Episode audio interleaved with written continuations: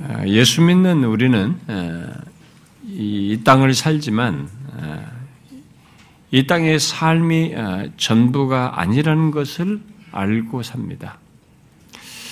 그 사실을 바울은 이 빌보서 1장에서부터 삶과 죽음을 말하면서 내가 그 둘 사이에서 끼어 있으니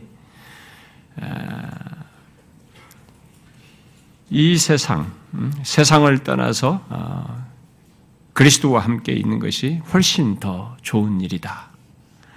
아, 라고 말하면서 자기는 그렇게 하고 싶지만 내가 육신으로 있는 것이 너희를 위해 더 유익하다라는 말로서 표현을 했습니다.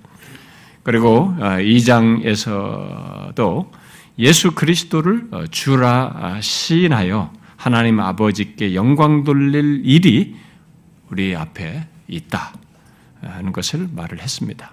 그리고 3장에서는 그리스도의 죽으심을 본받아 아, 이 땅을 지나지만은 어찌하든지 이 땅을 이렇게 아, 죽으심을 본받아서 부활에 이르는 것, 죽은 자 가운데서 부활에 이르는 것을 이렇게 말을 하면서 하나님이 위에서 부르신 부름의 상이 우리 앞에 있어서 달려간다라고 말을 했습니다. 그리고 더 나아가서 우리들이 이 땅을 살지만 하늘의 시민권을 가지고 살고 있으며 다시 오실 그리스도를 기다리고 있고 궁극적으로 우리의 낮은 몸이 그리스도의 영광의 몸의 형체와 같이 변하는 일이 있다는 것을 말했어요.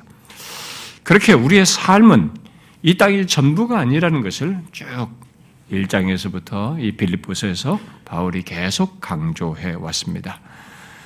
물론 그런 다른 서신들, 다른 편지들 속에서도 그 사실들을 끊임없이 말합니다. 그런데 우리가 이미 앞에 이 3장 후반부에서 오늘 읽은 20절과 22절에서도 어, 보았다시피 예수 믿는 우리는 하늘의 시민권을 가지고 이 땅을 잠시 지나고 있으며 우리의 본국을 향해서 가고 있습니다. 우리의 본국, 궁극적으로 어, 하늘로 말한 아, 완성될 하나님 나라를 우리의 본국으로 두고 우리는 향해서 나아가고 있습니다. 물론 그렇다고 이 땅의 삶을 소홀히 하거나 그저 종교적인 데만 열심을 내면서 어, 살아야 한다고 말하는 것은 아닙니다. 죽은 자 가운데서 부활에 이르기까지 예수 그리스도를 본받고 또 그리스도를 본받은 이 바울을 본을 따라서 살 것을 이미 앞서서 앞에서 말했습니다. 그리고 바울을 본받아 사는 가운데서 주 앞에 서기까지 구체적으로 가져야 할 우리들의 실천적인 삶이 무엇인지에 대해서 이 4장 1절부터 쭉 여러 개 말을 했어요. 그 내용들은 우리가 이미 아, 보았던 몇 가지 계속되는 명령어로 했던 어, 얘기들입니다. 아, 앞서서 먼저 3장 17절에서부터 형제들아 너희는 함께 나를 본받으라 이렇게 말을 했었는데 이제 여기 4장 1절 이하에서부터 더욱 실천적인 내용들을 계속 명령으로 말을 하는데 이것은 바울도 그렇게 했어요. 바울을 본받는 것에 구체적인 내용이기도 한 것입니다. 근데 우리가 지난 시간까지 그 내용들 중에서 네 가지 명령어를 계속 실천적인 내용으로서 어, 살폈었죠. 첫 번째로 봤던 이 명령어는 뭐였습니까? 주 안에 서라. 예? 주 안에 굳게 서라라는 것이었습니다. 두 번째로 말했던 것은 주 안에서 같은 마음을 품으라는 것이었습니다. 세 번째로 봤던 내용은 주 안에서 항상 기뻐하라는 것이었습니다. 그리고 지난 시간에 살폈던 것은 뭐였습니까? 너희 관용을 모든 사람에게 알게 하라는 것이었습니다. 자, 이런 내용들을 볼 때 하늘의 시민권을 가진 우리들이 주 앞에 서기까지 사는 삶이 얼마나 독특하고 구별한, 구별되어 있는지를 이 내용만 봐도 우리는 알 수가 있어요. 그 모든 내용들은 단순한 윤리와 삶의 덕목, 윤리적인 삶의 덕목을 말해주는 것이 아닙니다. 모두 주 안에서라는 확실한 근거 위에서 갖는 것이고, 우리 관용을 모든 사람에게 알게 하는 것도 주께서 가까우시기 때문에 그렇게 하라고 말한 것이었습니다. 우리가 지난주에 살핀 우리의 관용을 모든 사람에게 알게 하는 것은 굉장히 구체적인 실천적인 내용이고 적용적인 내용에서 쉬운 일은 아니지만 아, 특히 내게 까다롭게 구는 사람들에게까지 나를 내세우지 않고 아, 힘 있는 은혜를 베푸는 것. 결국 관용을 그들에게 나타내는 것은 우리의 본성과 의지 차원에서 어, 할수 있는 것이 아니지만 아, 예수 그리스도 안에 있는 자로서 주께서 가까우시다는 것을 알고 의식함으로써 우리는 그게 우리에게는 능히 할 수 있고 가능하다는 것을 어, 바울이 말하면서 권했습니다. 그래서 지금까지 바울은 모든 명령의 이유와 근거를 다 정확히 덧붙여서 말해 주었어요. 여러분 지난주 어, 말씀이 어, 어렵게 여겨질 수 있었겠습니다만은 저와 여러분은 주께서 가까우시다는 것을 항상 기억함으로써 이것을 해야 됩니다. 주님 앞에 서는 것도 가까운 것이고 주께서 우리의 모든 관용을 베푸는 이 문제를 가까이 계셔서 아시고 보시고 계시는 것입니다. 우리는 주님 가까이 계신 주님과의 관계 속에서 이 땅을 지나고 있기 때문에 이것을 거부하지 말아야 합니다. 주 앞에 서기까지. 이것이 하늘의 시민권을 가진 신자들이 이 땅에서의 삶, 시민권을 가지고 있지만 최종 완성에 이르기까지의 그 중간의 삶을 살아야 할 내용, 구체적인 내용으로 말한 것입니다. 자, 그런데 바울은 하늘의 시민권을 가진 우리들이 우리의 구원이 완성되기까지 교회 안팎의 삶 속에서 어, 곧 우리를 우리들이 부딪히는 삶의 다양한 조건과 현실 속에서 구체적으로 가져야 할 삶의 또 다른 내용을 지금까지 네 개 정도가 아니라 계속해서 얘기합니다. 다음 시간에도 계속 몇 가지가 더 있습니다. 또 다른 내용을 오늘 본문에도 덧붙이고 있죠. 어느 것 하나 빠뜨릴 수 없는 내용들을 계속 열거해 주고 있습니다. 자, 오늘 본문에서 말하는 내용은 무엇입니까? 이것도 역시 명령어로 말하고 있습니다. 이 내용은 이제 오늘 보면 6절, 6절, 7절에서 말하는 내용이죠. 먼저 6절에서 말한 내용은 이제 7절에 덧붙여서 어, 어, 말한 것인데 6절에서 말한 명령어가 뭡니까? 아무것도 염려하지 말고 하나님께 아뢰라는 것입니다. 아무것도 염려하지 말고 기도와 간구로 또 감사함으로 하나님께 아뢰라 이렇게 말하고 있습니다. 예, 로전스 목사 같은 사람은 여기 6절과 7절을 두고 성경의 많은 구절 중에서 이 세상에서 우리의 개인적인 삶의 관점이나 실제적인 체험의 관점에서 볼 때 하나님 백성들에게 이 두 구절 말씀보다 더 큰 위로를 주는 것은 아무것도 없다. 막 그렇게까지 말했습니다. 그래서 그런지 유독 이 두 구절은 많은 사람들이 좋아하고 또 암송하고 복음성과 가사로 변환시켜서 우리들이 찬송으로 부르기도 합니다. 아, 그러나 우리는 이 구절만 따로 떼어서 아, 편리대로 해석을 하고 또 적용해서는 안 됩니다. 아, 우리는 먼저 이 말씀을 한 배경, 곧이 편지를 받는 빌립보 교회 성도들의 배경 속에서 이 말씀을 이해를 해야 됩니다. 빌립보 교회 성도들은 그들의 믿음을 흔드는 외부로부터의 공격과 미혹뿐만 아니라 다양한 고난을 겪고 있었습니다. 그렇다 할지라도 그들은 굳게 서고 항상 기뻐할 이유를 주 안에서 가지고 있었기에 주 안에서 굳게 서고 항상 기뻐하라고 말을 했어요. 그런데 그것을 방해하는 것은 교회 밖으로부터만 있는 것은 아니었습니다. 교회 안에서 다투고 서로 불을 치하고 불화하게 될 때 그것은 주 안에서 굳게 서는데 방해받을 수 있었고 항상 기뻐할 이유를 가지고 있어도 기쁨을 빼앗기게 되는 기뻐하지 못하는 그런 일이 있을 수 있었던 것입니다. 그래서 오히려 적극적으로 주께서 가까우심을 기억하고 관용을 모든 사람들에게 알게 하라고 한 것입니다.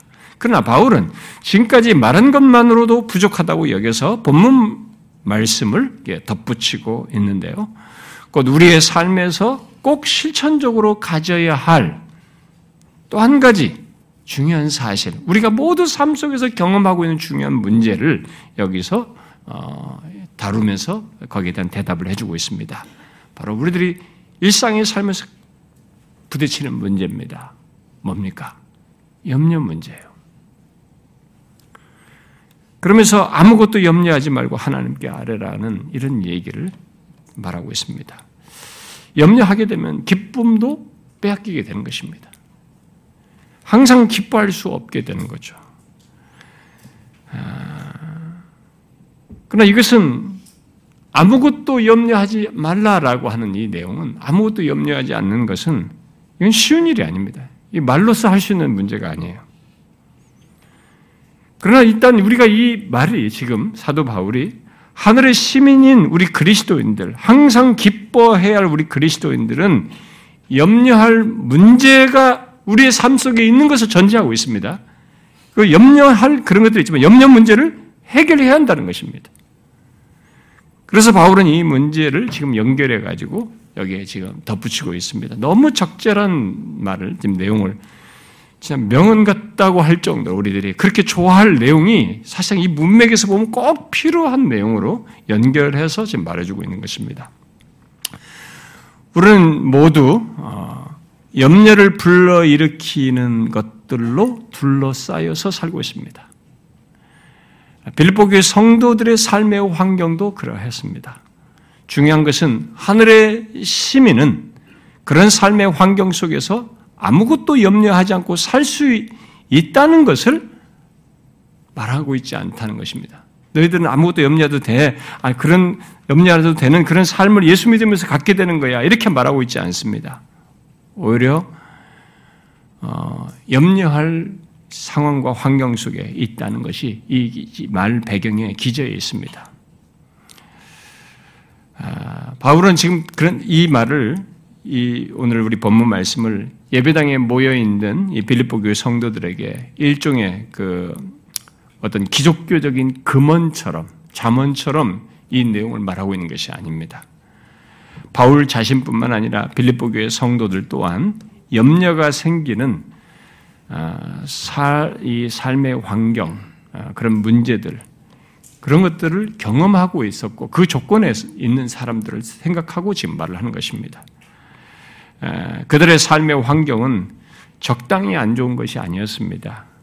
감옥에 갇혀서 어떻게 될지도 모르는 조건에 있는 이 바울이에요. 이 편지를 쓸 때도 자기도 지금 그걸 먼저 하면서 얘기하는 겁니다. 그런 바울이고 계속 박해와 위협을 받고 그 가운데서 그리스도인으로서 살아가고 있는 이 빌립보 교의 성도들이에요. 그런 가운데서 많은 염려스러운 일을 직면하고 있고 살아가고 있을 뿐만 아니라 더욱이 이 자기들의 모범이고 좀 따라야 할 사도 바울까지 감옥에 갇혀 있어요.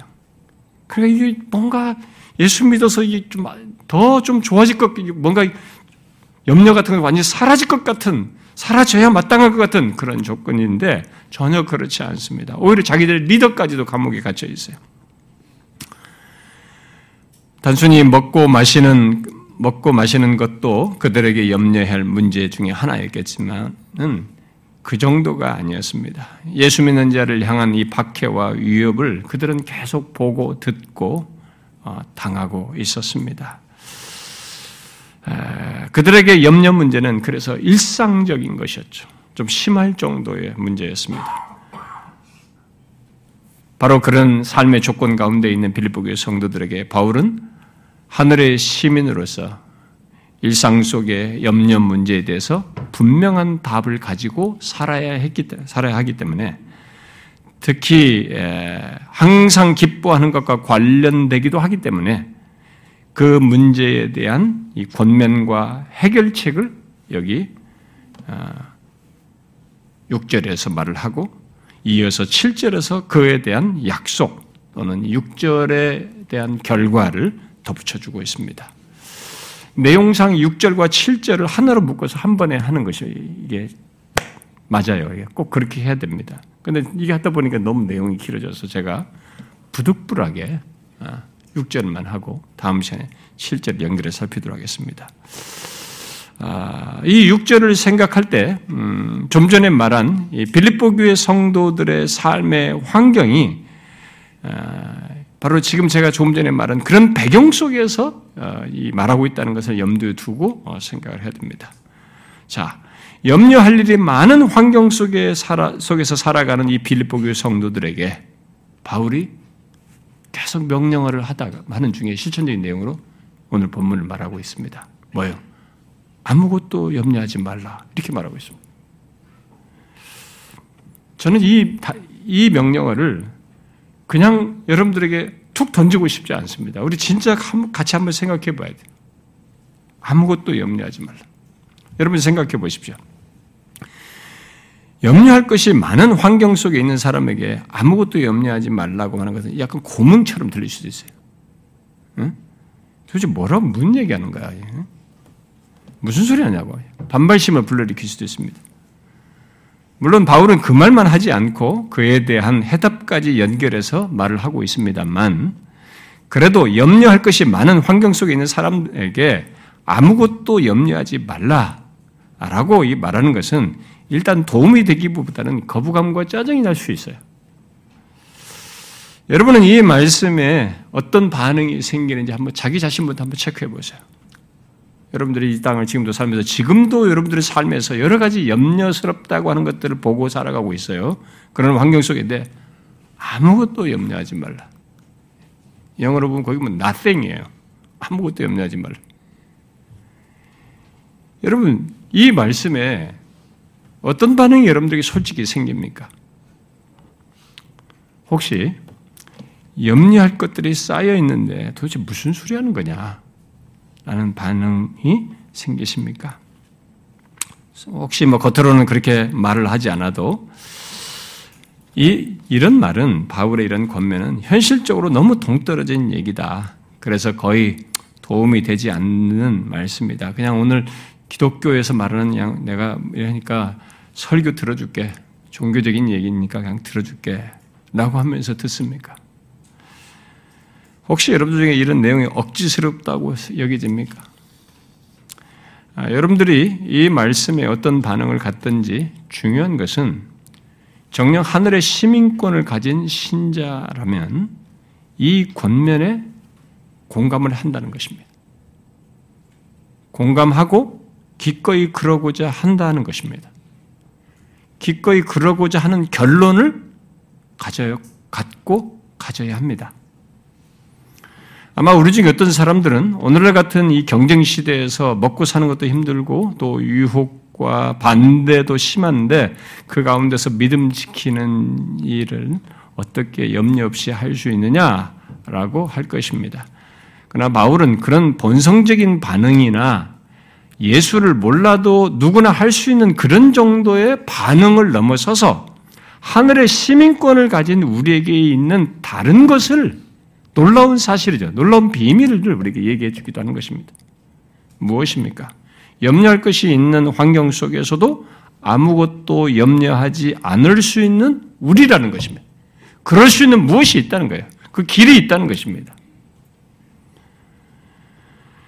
우리들의 문제는 바울이 여기서 말하는 이 길을 아무것도 염려하지 말라고 하면서 말하는 이 길을 너무 소홀히 한 채 염려하게 하는 환경과 현실만 자꾸 말한다는 것입니다. 물론 우리는 모두 예수를 믿든 안 믿든 염려하게 하는 일과 문제와 상황과 관계 등 그야말로 내가 원치 않아도 염려하게 하는 것들로 가득 찬 이 세상 속에서 살고 있어서 있는 것을 못 본 척하며 살 수는 없습니다. 또 예수를 믿는다고 해서 염려할 것들이 사라지는 것도 아니에요. 오히려 예수를 믿음으로써 빌립보 교회 성도들처럼 염려할 일이 환경적으로 더 많아질 수 있습니다. 아니, 아예 이 세상 자체가 사람들에게 염려를 더 많이 하도록 만들고 있어서 이 땅을 사는 한 우리는 염려할 일들을 항상 맞닥뜨리며 살아야 해요. 그렇게 살 수밖에 없습니다. 우리 중에 나이 좀 드신 분들은 기억할 것입니다. 몇십 년 전에 전화가 없었어요. 마을 같은 데. 마을에도 전화가 있으면 무슨 뭐 이장찌냐 하나 그것도 뭐 돌리는 거나 뭐 하나 있었고 그것도 없던 조금만 더 올라면 그것도 없었습니다. 라디오도 드물었어요. 라디오 있는 집에 가지고 같이 이렇게 무슨 중계 방송 들었던 적이 있을 겁니다. 사람들은 자기 집과 그런 시, 그런, 그런 시절에 살 때만 해도 사람들은 자기 집과 자기 마을 밖에서 일어나는 소식에 둔했습니다. 라디오나 이 전화기조차도 없을 때는 그거 얼마 안 됐잖아요. 이런 것이 있기 전에는 자기 집과 자기 마을 밖에서 일어나는 소식에 우리는 몰랐습니다. 둔감했어요. 그래서 염려할 것이라고 해봐야 자기 집안일이고 마을에서 큰 사건이 일어나면 그 소식 정도로 건너서 이렇게 듣는 정도였습니다. 그러나 지금 우리가 사는 세상은 어떻습니까? 인쇄술과 통신의 발달로 내 집을 넘어서서 내 마을, 내 도시, 이 나라 전체에서 심지어 세계 각처에서 일어난 일들을 우리 염려하고 있습니다. 북한에서 만든 핵 문제를 소식을 듣고 뭐 중국이 군사적인 확장을 한다는 이런 소식을 듣고 또 지구 반대편에서 일어나는 전쟁 소식을 듣고 또 거기서 터진 경제의 문제가 우리에게 영향을 미치고 미국이 뭐 경제 제재를 하게 될 때 그것이 우리에게 염려스러운 얘기예요. 수출의 제재가 되니까 또 여러 가지 생각을 하게 되고 염려를 또 하게 되고 뭐 중국이 롯데 매장을 다 close 시켰단 말이에요. 뭐 그런 것들 때문에 우리는 또 신경을 쓴다고 요. 안 쓰려고. 몰라를 하면 좋겠는데 경제적인 이런 것들을 통해서 우리가 알게 된 것입니다. 심지어 자기들이 좋아하는 연예인이 뭐 해외에 있다. 그거 소식을 듣습니다. 또 우리 중에 우리 어떤 연예인이 가다 부동산으로 누가 죽었다. 그 소식 듣고 울고 난립니다. 염려하는 거거든. 정말로 지금 시대는 이 통신이 발달하기 이전 더 올라가면 인쇄술이 발달하기 이전의 사람들과는 비교가 안 될 정도로 너무나 많은 정보들을 이렇게 빠르게 알므로써 염려가 일상화가 되어 있습니다. 아니, 염려하도록 강요를 받고 있어요. 이 사회의 지금 풍토가, 이 세상 지금 흐름 자체가. 우리 모두가 염려하도록 강요받으면서 살아가고 있는 것이죠. 그런 가운데서 우리들은 모두 개인적인 문제와 또 내가 살면서 보고 접하는 환경과 문화 속에서 염려할 것들을 수도 없이 보고 접하면서 살고 있습니다.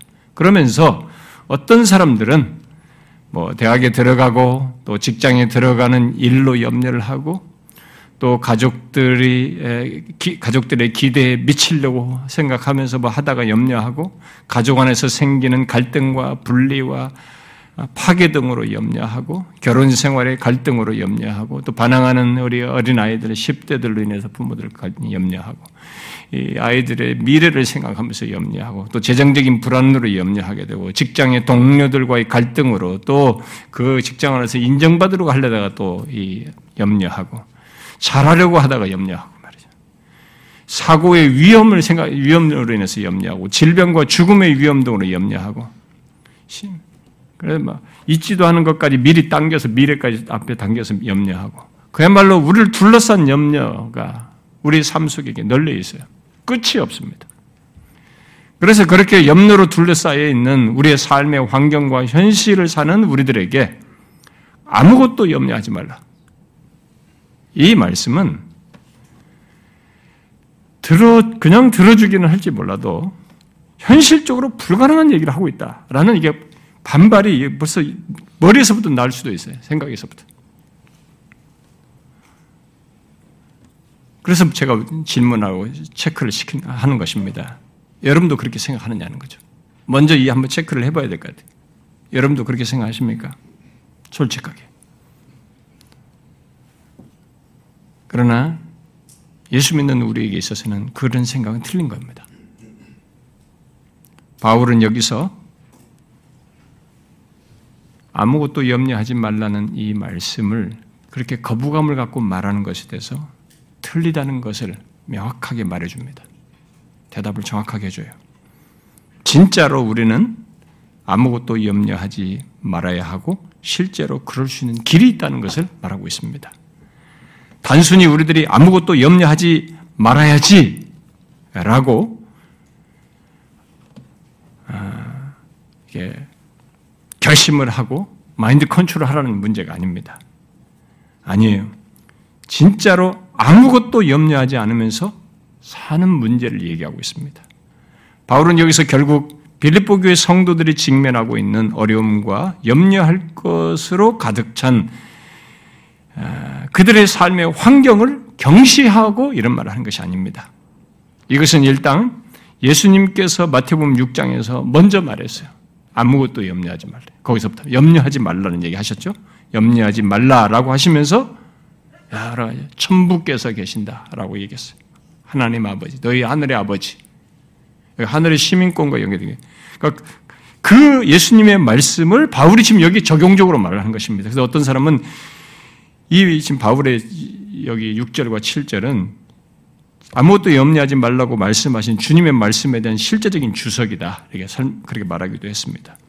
예수님은 마태복음 6장에서 염려하지 말라는 이유와 근거로 하나님께서 우리 아버지로서 우리의 필요와 상황을 아시고 허락하신다라는 것을 말씀하셨어요.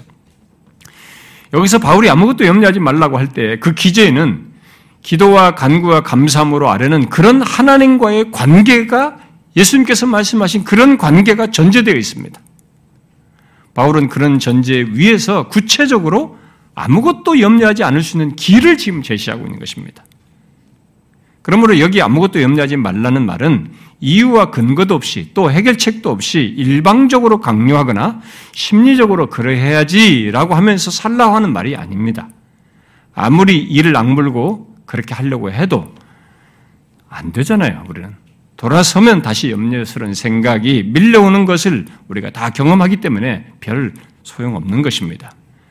자, 그러면 여기서 지금 먼저 염려라고 할 때 이 염려가 뭔 얘기입니까? 염려는 여러분, 염려는 뭡니까? 음. 어떤 사람은 여기 염려를 뭐 걱정으로 음, 음, 말하는 것이 번역하는 것이 더 정, 확하다고 말하기도 하는데 우리말 뉘앙스는 뭐 별 차이가 없기 때문에 그냥 염려로 쓰겠습니다. 여기 염려에 대해서 로즈스 목사는 어, 어, 이렇게 말했어요. 어떤 일을 곰곰이 생각하며 신경을 쓰고 안달하며 속을 썩이는 것. 그게 여기서 말하는 염려다. 예?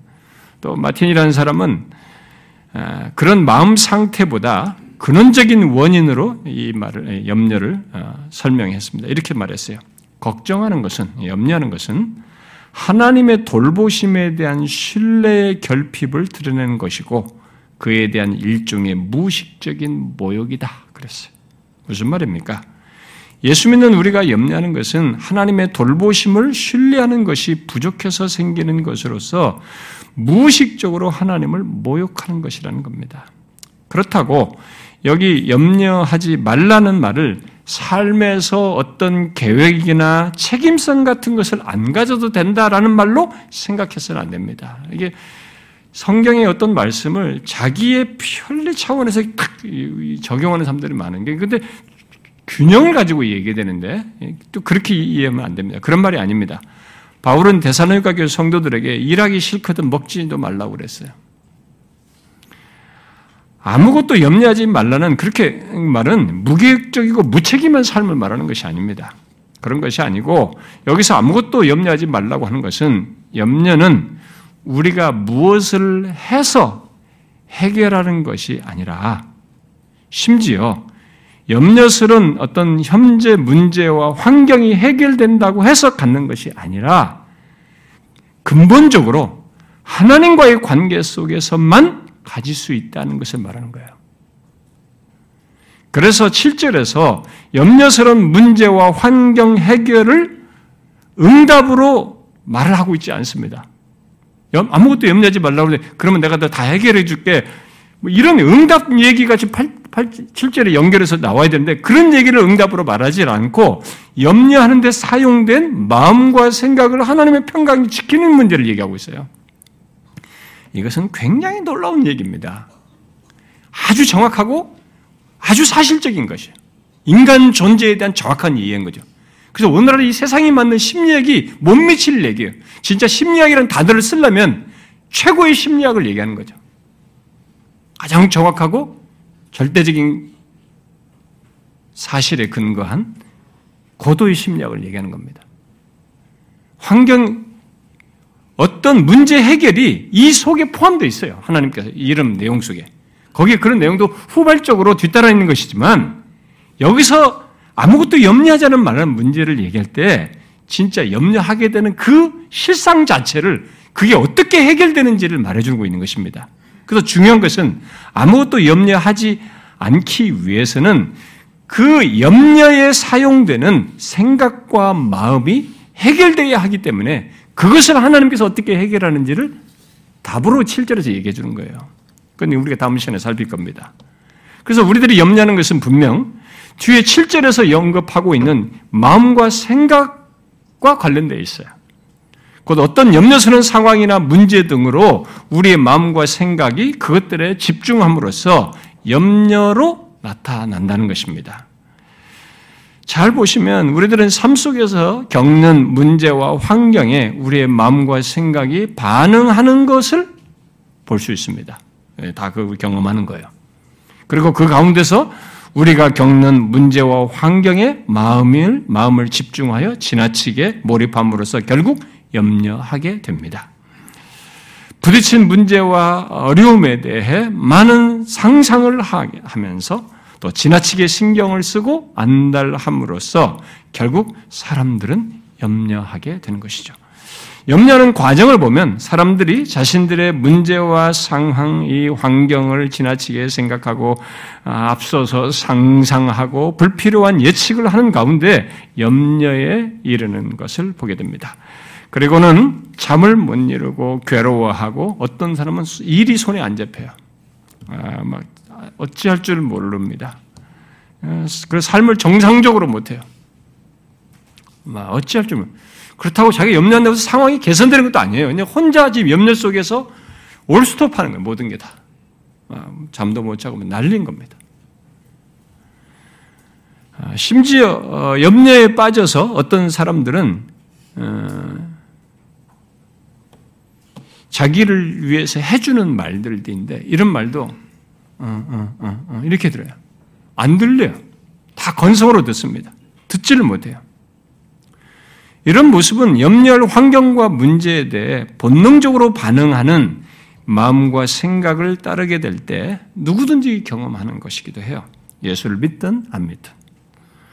아, 이런 것에 대해서 이 세상의 심리학이나 통계 자료에 의해서 치유법을 제시하는 이 세상 치유 방법, 그 심리 치료 방법은 그런 염려와 심리적인 불안에 대해서 걱정하지 않도록 돕는 차원에서 주로 이 감정 억제 차원에서 하는 것이 보통이에요.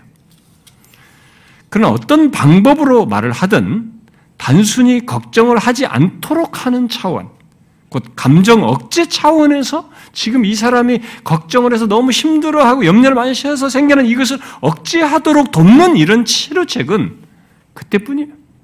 그때뿐입니다. 그것은 해결책이라기보다는 그저 그 순간의 심리 불안을 돕는 것에 지나지 않는 것입니다. 염려는 돌아서면 다시 생길 수 있어요. 그런 조건에서는. 염려하게 하는 환경과 문제의 마음과 생각이 어, 움직이는 것을 따라서 반응하게 될 때는 그때마다 다시 또 염려하고 다시 염려하게 되는 것입니다. 종종 우리들은 우리들도 아무리 걱정해 보아야 소용없어 달라지는 거 하나도 없다고 그러니 걱정하지 마 이런 얘기를 한단 말이죠. 네, 거기서 톤이 뭐 아주 애절하게 해주던 뭐 사랑하는 말투로 해주던 우리가 이제 걱정하는 사람에게 이런 말은 거의 다 한단 말이에요. 상담사도 해주고 우리가 또 옆에 권할 때도 이렇게 한다면 실제로 그렇잖아요. 우리가 걱정해 분들 달라질 게 뭐가 있습니까? 소용이 달라진 거 아무도 없잖아요. 그러니까 그러니까 결국 이거 해봐야 소용 없으니까 이거 하지 말고 어떻게 이렇게 하라 이런 얘기도 한단 말이에요. 근데 이 이렇게 하지 않도록 하는 이런 권면들은 그 말체 자체는 옳음에도 불구하고 염려를 해결하는 문제는 아니에요. 곧 아무것도 염려하지 말라라는 말을 오늘 본문 말씀을 가질 수 있는 것은 아니라 이 말입니다. 물론 염려하는 사람은 그의 생각과 마음이 그렇게 되도록 움직여서 그렇기 때문에 마음과 생각을 잡도록 도와줌으로써 그를 도울 수 있습니다. 그래서 심리학이나 심신 수련이나 이런 방법들이 일정 부분 기여하는 바가 있어요. 그러나 보통 이 마음과 생각의 증상과 동료를 억제시키고 또 억제하기 위해서 어, 이 마음을 다른데 쏟도록 하는 그런 정도의 수준이어서 또 그런 차원에서의 정신 수련이나 이게 마음 수련 등 이어서 어, 등으로 억제하는 것에 지나지 않기 때문에 아무것 도 염려하지 말라라는 이 말씀의 경험을 실제적으로 지속적으로 가질 수 있는 문제에 대한 이 답으로 갖는 것은 거기서는 어려워요. 그런 방법은 억제 방법으로는 안 되는 것입니다. 그러면 이 세상의 방법들과 달리 염려를 해결할 길, 그야말로 아무것도 염려하지 않을 수 있는 길이 뭐예요? 이게 이제 세상에서 볼 수 없는 얘기인데요. 아까 얘기했습니다. 음, 내가 힌트를 잘 줬는데 이제 성경에 말을 하고 있어요. 아무것도 염려하지 않을 수 있는 길이 무엇입니까? 정말 그런 길이 있을까요? 오늘 본문은 이 세상과 다른 길, 정말로 아무것도 염려하지 않을 수 있는 길이 있다고 분명히 말하고 있습니다. 그게 무엇입니까? 다만 모든 일에 기도와 간구로 너희 구할 것을 감사함으로 하나님께 아뢰라. 무슨 얘기예요? 대답은 하나님께 있다는 것입니다.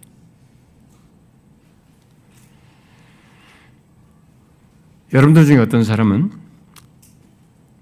교회 좀 교회 좀 오래 다니고 잔뼈가 굵으신 사람들 있어요. 형식적인 신자들 중에 하나님을 믿어도 자기 생각 수준에서 이게 딱딱딱 관리하면서 믿는 사람들은 이런 얘기 탁 나오면 자기도 모르게 자연스럽게 탁 나오는 반응이 있어요. 뭔지 압니까? 아, 기도하면 된다는 것이군요. 나도 기도해 봤어요. 그러나 염려가 사라지지 않던데요, 뭘. 벌써 이 말씀을 탁 하차는 거죠. 그 사람은 정말로 여기 바울이 가르쳐 준 대로 했는지 확인해 보셔야 합니다. 지금부터 제 설명을 잘 들으셔야 돼요. 하나님은 우리에게 가능성의 말씀을 하시는 분이 아닙니다. 그런, 그런 정도의 신으로 믿었으면 그건 잡신이에요. 하나님이라는 단어를 썼을 뿐이지. 성경이 말하는 하나님은 아니에요. 그리고 하나님은 어떤 말도 허풍으로 하지 않습니다.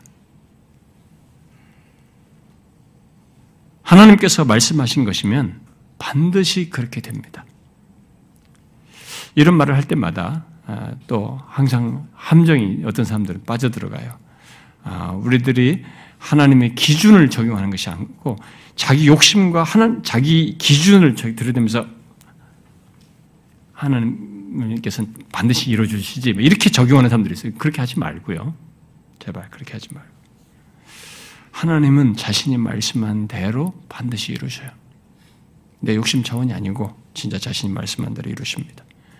그래서 시편 18편 말씀대로 하나님의 말씀은 완전하고 순수하다. 순결하다고 그랬습니다. 그래서 우리들이 생각하듯이 오르나 허풍을 담고 있지 않습니다. 그러므로 이 말씀도 마찬가지입니다. 정말 아무것도 염려하지 않을 길이 있습니다. 그렇게 되게 하시는 하나님의 약속은 제가 다음 시간에 살피기로 하고 먼저 그렇게 되는 길로서 말한 본문 6절을 잘 보세요. 뭐라고 말하고 있습니까? 그렇게 되게 되는 길로서 말한 게 뭐예요? 먼저 기도와 간구와 감사함으로 하나님께 아뢰라 하고 말하고 있습니다. 염려의 해결책은 먼저 전제로 여기서 이 사실을 통해서 말하는 것은 하나님께 있다. 여러분, 염려에 대한 모든 수단과 방법과 치료 방법을 다 동원해도 여러분들이 거기서는 근본적인 해결책을 갖지 않습니다. 염려에 대한 해결책은 근본적인 해결책은 하나님께 있습니다. 믿으십니까? 하나님께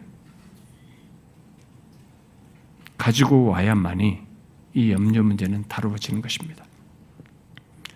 우리는 여기서 하나님께 염려를 아뢰는 것과 관련해서 말하는 이 세 가지 방법, 하나님께만 염려에 대한 근본적인 아무것도 염려하지 않는 길이 하나님께만 있다는 것인데 이 하나님께 있는 것을 구체적으로 지금 방법으로 제시, 길을 제시했습니다. 세 가지 길을 제시해 주었어요. 우린 그것을 다 주목해야 됩니다. 여기 염려와 관련해서 하나님께 하래라고 말한 것을 아, 우리가 실제로 갖는 이 염려, 어, 그 염려는 그 염려로 나아가는 우리의 마음과 생각, 그리고 염려하는 상태까지도 하나님께 가지고 올 때 해결될 수 있다는 것을 지금 말하고 있기 때문에 바로 이 사실을 먼저 염두에 두셔야 됩니다. 항상 우리의 문제는 염려를 하면서도 염려로 나아가는 마음과 생각을 따라 골몰하고 격동하고 불안해하고 많은 상상을 하면서도 하나님께 그 염려를 가지고 나오지 않고 하나님께 아뢰지 않는다는 데 있어요. 그것을 먼저 생각하셔야 됩니다. 아, 염려는 하나님께 가져올 때만 해결된다. 라는 것이 먼저 확고하셔야 합니다. 아, 만약 이것을 못 믿겠다면 아무것도 염려하지 말라라는 것은 그 사람에게는 현실로 경험이 안 돼요. 그것부터 분명히 하셔야 됩니다. 염려는 하나님께 가져올 때만 해결됩니다. 그것도 여기 세 가지 방법으로. 그러므로 염려를 불러일으키는 환경과 현실 속에서 살아가는 우리들이 중요하게 생각할 사실은 여기 6절 하반절에 제시한 염려 해결 방법이에요. 무엇입니까? 바로 기도, 간구, 감사함으로 하나님께 아뢰는 것입니다. 자, 먼저 모든 일에 기도와 간구로 하나님께 아뢰라고 말을 하고 있는데 먼저 바울은 염려를 불러일으키는 환경과 삶의 현실에 있을 때 그런 문제를 가졌을 때 우리의 마음과 생각이 그것으로 인해 염려로 나아가도록 쉼없이 움직이는 상황에서 자신이 보고 부딪힌 모든 일에 대해서 기도로 하나님께 아뢰라 라고 말하고 있습니다. 첫 번째 기도예요. 여기 기도는 아주 일반적인 말로서 하나님께 자신이 가진 문제나 상황이나 어떤 그 모든 필요들을 말하는 것입니다. 아, 근데 염려할 문제나 환경에 처할 때 혼자 생각하면서 그 생각을 따르고 따르면서 불평하지 말고 그런 문제를 하나님 앞에 가지고 온다는 것. 하나님의 면전으로 가지고 와서 내놓는다는 것이 여기에 이 기도에서 이 단어 뒤에 간구와 구분해서 말할 때 1차적으로 우리에게 말해주는 거예요. 그러니까 뭘 이렇게 하나님 앞에 아뢰기는 않는데 여기서 기도는 간구, 감사함으로 이렇게 쭉 세 가지를 분리하는 거 볼 때 여기서 기도의 가장 중요한 것은 이 문제를 가지고 자기가 염려스러운 이 상황과 문제를 가지고 하나님 앞에 나온다는 거예요. 그분의 현존 앞에 선다는 것입니다. 그분 앞에 와서 이것을 내어놓는다는 것이에요. 여기서 이 기도를 기도가 일반적인 말로 썼, 이 단어를 썼을 때는 그게 일차적인 의미예요. 그래서 로준스 목사 같은 사람은 이 기도를 근심할 문제들이 있으면 하나님의 임재 가운데 나오라는 의미로 이해를 해야 된다라고 이제 설명했습니다. 그가 이렇게 말했어요. 기도는 여기 여기서 말하는 기도는 단어예요. 이 기도는 가장 포괄적인 용어로서 예배와 경배를 의미합니다. 여러분이 해결할 수 없을 것처럼 보이는 문제들을 갖고 있다면 근심으로 인해 침울해하지 해지기 쉬운 사람이라면 누군가가 여러분에게 기도하라고 말할 때 곧바로 하나님께 간구 두 번째로 지금 말한 거잖아요. 하나님께 간구하려 들지 마십시오. 그것은 바른 방법이 아닙니다. 여러분의 간구를 하나님께 아뢰기 전에 먼저 기도하십시오. 예배하십시오. 경배하십시오. 하나님의 임재 가운데 나아가십시오. 당분간 여러분의 문제를 잊으십시오. 그 문제와 더불어 시작하지 마십시오. 여러분이 하나님과 대면하고 있음을 깨달으십시오. 먼저 대면부터 하라는 얘기예요. 기도라는 말에는 대면한다는 개념이 들어 있습니다. 하나님 앞에 나아가서 그분의 임재를 깨닫고 그 임재를 묵상하십시오. 바로 이것이 언제나 첫 번째 단계입니다. 여러분의 요구를 하나님께 아뢰기 전에 하나님과 대면하고 있음을 깨닫고 그분의 임재 가운데 그분께 경배를 드리면서 여러분의 마음을 쏟아 놓으십시오. 바로 이것이 시작입니다.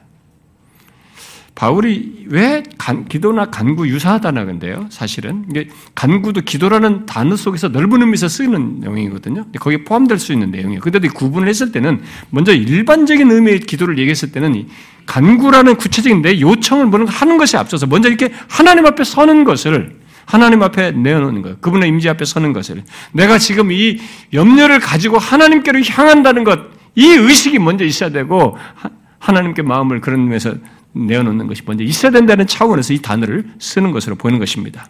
그래서 염려할 상황에서 아무것도 염려하지 않는 길로서 바울이 제일 먼저 기도를 말을 한 것은 염려를 불러일으키는 마음과 생각을 이렇게 막 생기잖아요.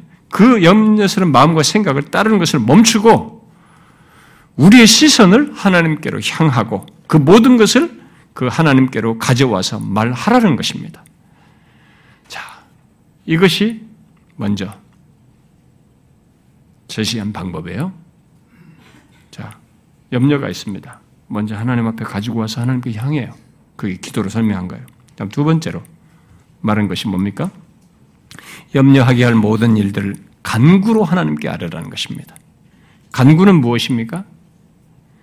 그것은 기도 속에 포함하여서 말할 수 있는 것이에요. 이거 사실은요. 거기 포함해서 말할 수 있는 것이지만 여기서 바울은 구분해서 간구를 차별화해서 지금 얘기를 하고 있습니다. 아, 그래서 앞에 기도라는 말은 일반적인 용어에서 용어에서 이어서 사람들에게도 쓸 수 있는 말이에요. 하나님께도 쓰지만. 근데 이 간구는 아닙니다. 이 간구는 오직 하나님께만 쓰는 단어예요. 그러니까 하나님께만 사용하는 말로서 주로 필요를 하나님께 아뢰는 요 구하는 그런 차원의 의미를 갖는 단어입니다. 그러므로 하나님께 간구로 아랜다는 것은 뭐요? 오직 하나님만이 필요를 채우신다는 것을 믿고 그에게 그 필요를 구한다는 말이 되는 것이죠. 간구에서 중요한 것은 오직 하나님만이 필요를 채우신다는 믿음이에요. 그 간구하는 내용에 없어서 이 내용이 뒤따라오지만 여기 간구에서 굉장히 중요한 포인트가 뭐냐면 하나님만 필요를 채우신다는 믿음이에요. 간구는 그런 믿음으로 염려하게 하는 또 염려를 불러일으키는 모든 일들로 인해서 우리에게 생긴 필요를 하나님께 구하는 것입니다. 염려할 상황에서 생긴 필요이니 그 필요는 내게 특별하고 중요할 수 있겠죠. 그러나 간구에서 중요한 것은 그 필요 자체보다 하나님만이 그 필요를 채우실 수 있다는 믿음이에요. 내 욕심으로 아뢰는 것이 아니에요. 염려스럽게 하는 필요를 그 믿음으로 아뢰는 것입니다.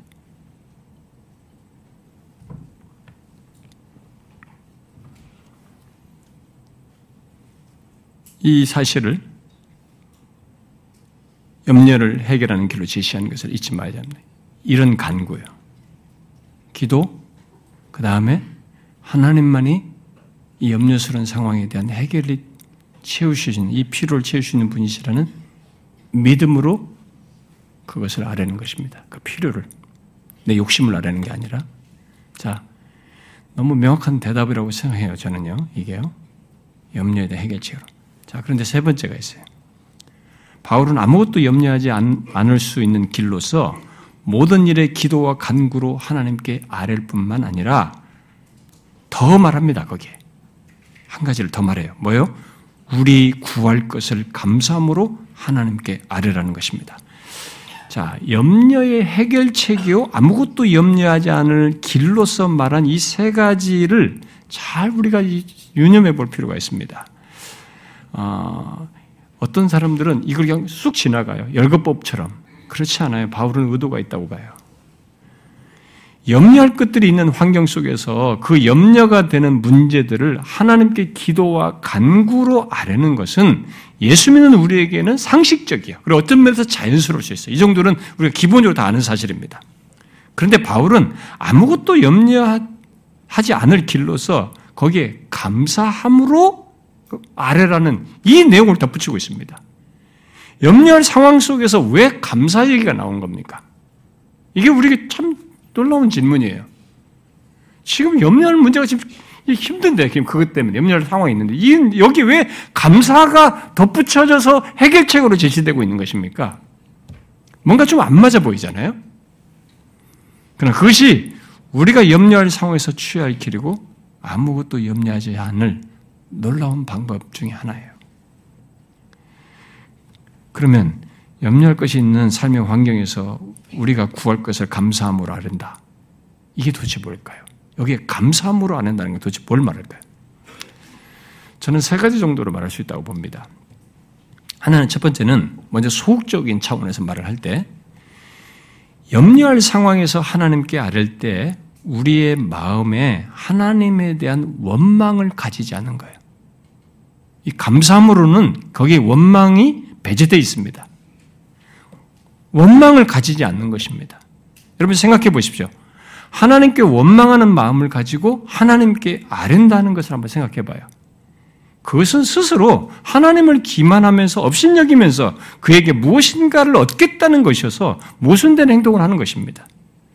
그래서 로전스 목사 같은 사람은 그런 원망하는 마음을 가짐으로써 만일 하나님께 우리를 기뻐하시지 않는다는 느낌을 가지고 무릎을 꿇고 있다면 차라리 일어나서 나가는 편이 낫다고 그랬어요.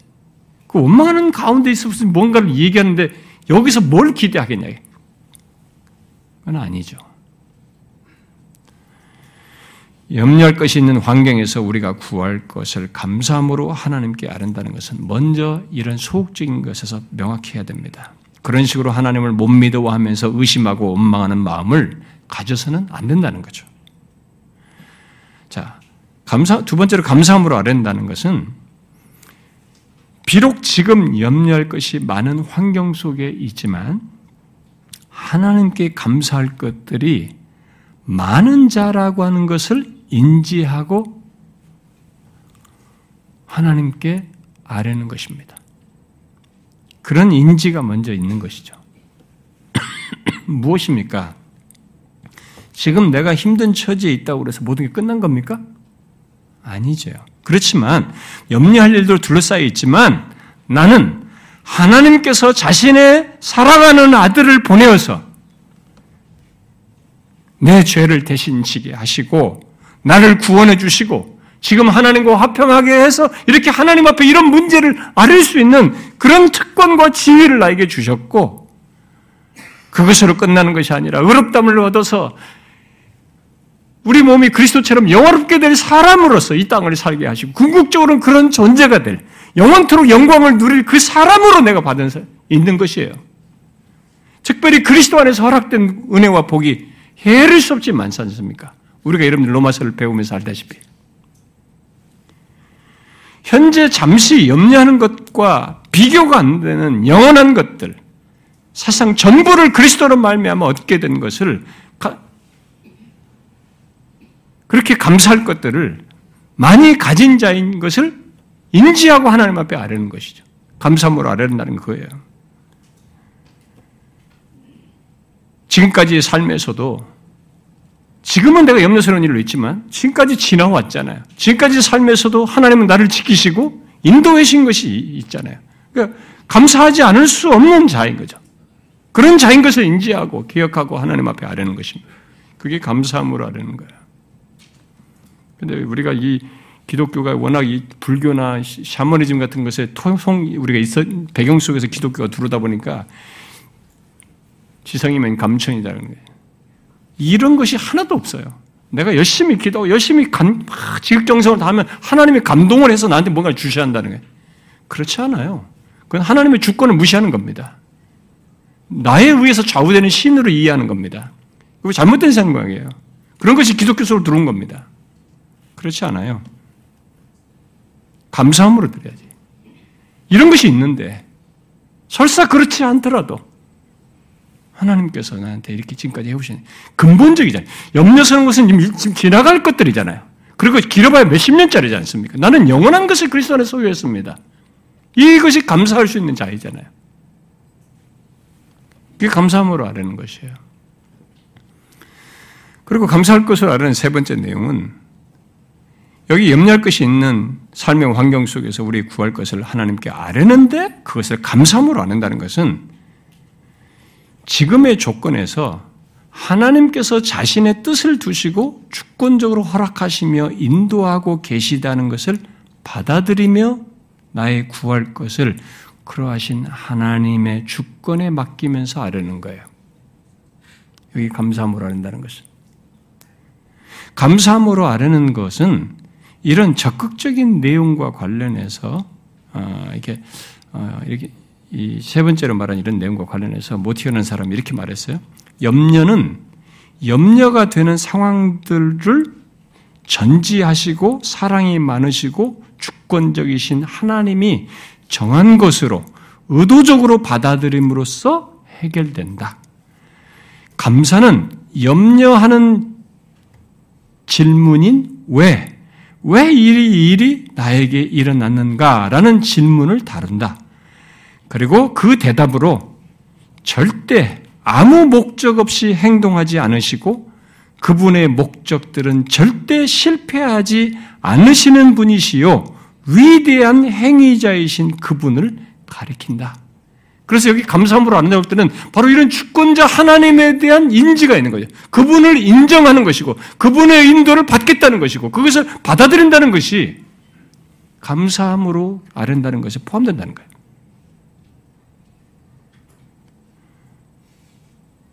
여러분 감사함으로 하나님께 아르는 것이 무엇인지 아시겠어요? 염려할 상황에서 아무것도 염려하지 않을 수 있는 길은 지금 말한 기도, 간구 이런 감사함으로 해요.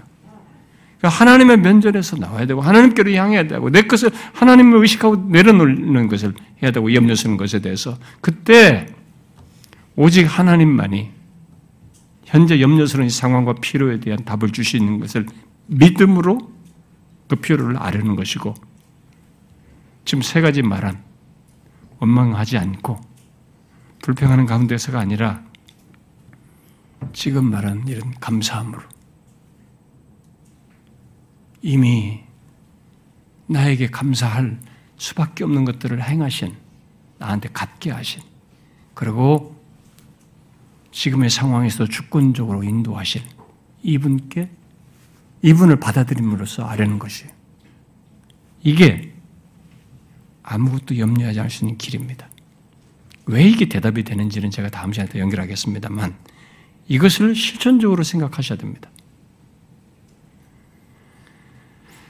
여러분들이 이렇게 말할 때 우리는 하나님의 놀라우신 역사, 정말 아무것도 염려하지 않을 것을 경험하게 될 것입니다.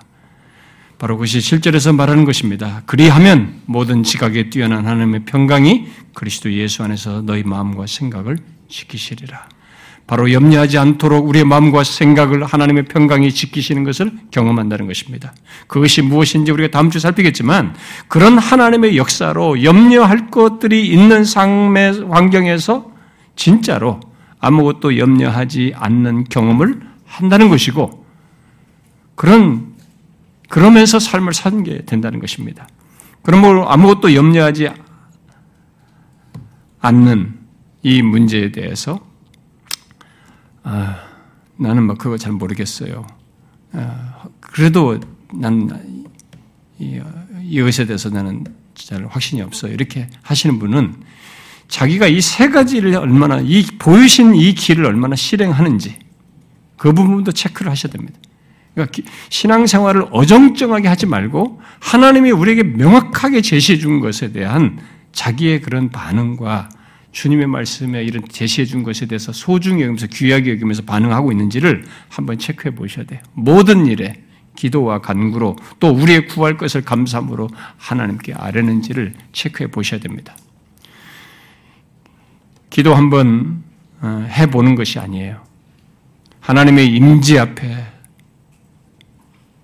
서서 뭐 하나님의 임재 앞에 서는 것도 없이 그냥 무조건 내가 요청하는 원하는 것만 이렇게 어, 열거하면서 요청을 하는 간구하는 그런 것만도 아닙니다.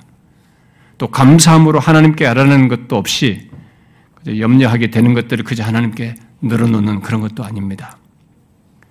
아니에요. 기도와 간구와 감사함으로 하나님께 아뢰는 것입니다. 이것이 우리에게 있는지 확인해 봐야 됩니다. 여러분 기도와 간구와 감사함으로 하나님께 아뢰 때 정말로 하나님이 우리의 마음과 생각을 지키심으로 아무것도 염려하지 않는 경험을 이 세상에서 흔히 경험할 수 없는 것을 우리가 경험하게 하십니다. 우리 모두 예수 믿는 우리들은 이런 경험을 하면서 살 수 있는 사람들이에요. 그렇게 살아야 됩니다. 염려는 본능처럼 하게 되는 것입니다.